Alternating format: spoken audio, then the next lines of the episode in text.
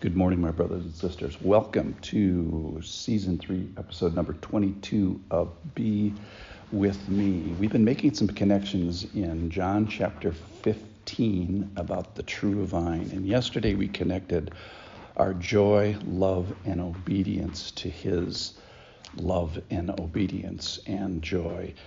And basically staying connected and abiding in that maple syrup that, uh, that is connection with God. I want to mention that occasionally this podcast gets some negative feedback with people that are not believers. And basically, the argument is that you guys just can't, you guys Christians, can't just be friends with God. You can't have this intimacy. You can't know this mystery, or the mystery doesn't even exist. That this is basically to them mumbo jumbo. And I'd like to tip my hat to them today because I feel very similar uh, response today the awe of knowing God and being friends with God. You'll see what I mean.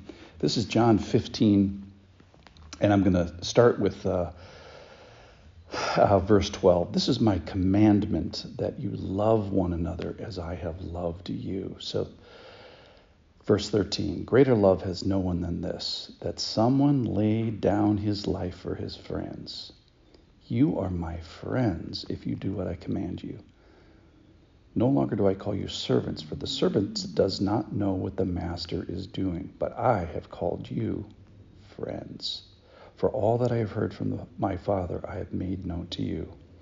You did not choose me, but I chose you and appointed you that you should go and bear fruit, and that your fruit should abide, and that whatever you ask the Father in my name, he may give to you.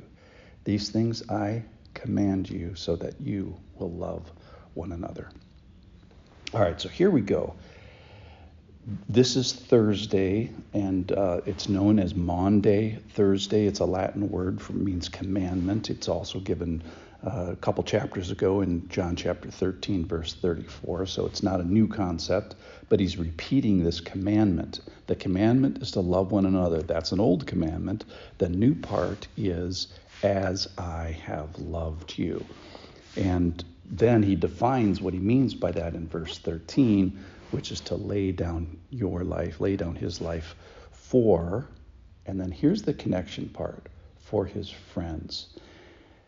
And then verses 14 and 15, he develops that Jesus wants us to be his friend. Now, it's a relatively unusual thing. In the Old Testament, only two people are called friends of God, and David isn't even one of them. It's, uh, uh, it's Abraham and Moses. So the entire Old Testament, just um, maybe he made more friends with this, but at least he didn't call anybody friends. And here he makes 11 friends all at once. Now, here's the problem he tells us what being a friend is. One part is laying down his life. So that's a characteristic of friendship. And then the second part is uh, what happens in verse 15. I've called you friends, and then here's it's the it's this revelation part. All that I have heard from my Father, I have made known to you. So you probably have some friends, and friend is a person that you share intimacies with. Um, revelation of yourself. You get together with them, you have lunch, you tell them what's important to you, you ask what I should know about, you have interesting conversations or something that interests them. And uh, these are intimacies, these inquiries and explorations and sharing experiences that Jesus uh, now says that he has a new relationship, if you will, or a new term for the relationship because he has made known all that the Father has uh, shown him.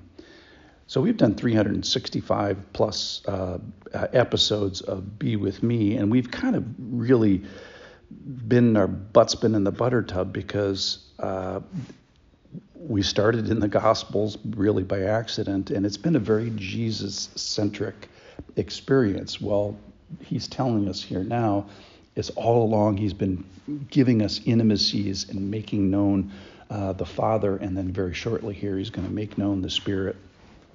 So these essential and core elements of friendship he is accomplishing. So now Jesus is going to make 11 friends, and I think by extension, all of us uh, of interest in just a few minutes, maybe in an hour or two, all these guys, these 11 friends, are going to abandon him, which is just amazing. So I'm sobered today by the claim of friendship, just like the, criti- the critics I have of this uh, a podcast. I, I understand and I uh, appreciate this. Here we find Jesus choosing us and appointing us and asking us to bear fruit and continuing to, to abide so that we bear fruit. Uh, he's repeating and summarizing what happens in verse 5 and verse 7, where he asks us to, to ask in his name. So I'm a little blown away, just like the critics, critics of this podcast, that God shows me, yep, that the whole thing of, of election that is beyond my uh, pay grade and beyond my understanding. That Jesus makes known the Father and reveals the Father, uh, both in in words and in character, and even in this sacrifice. Yes, that blows me away too.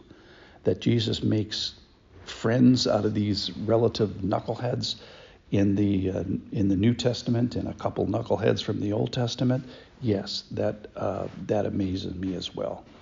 So this whole idea of is there a possibility of friendship with God, of revelation, of sacrifice?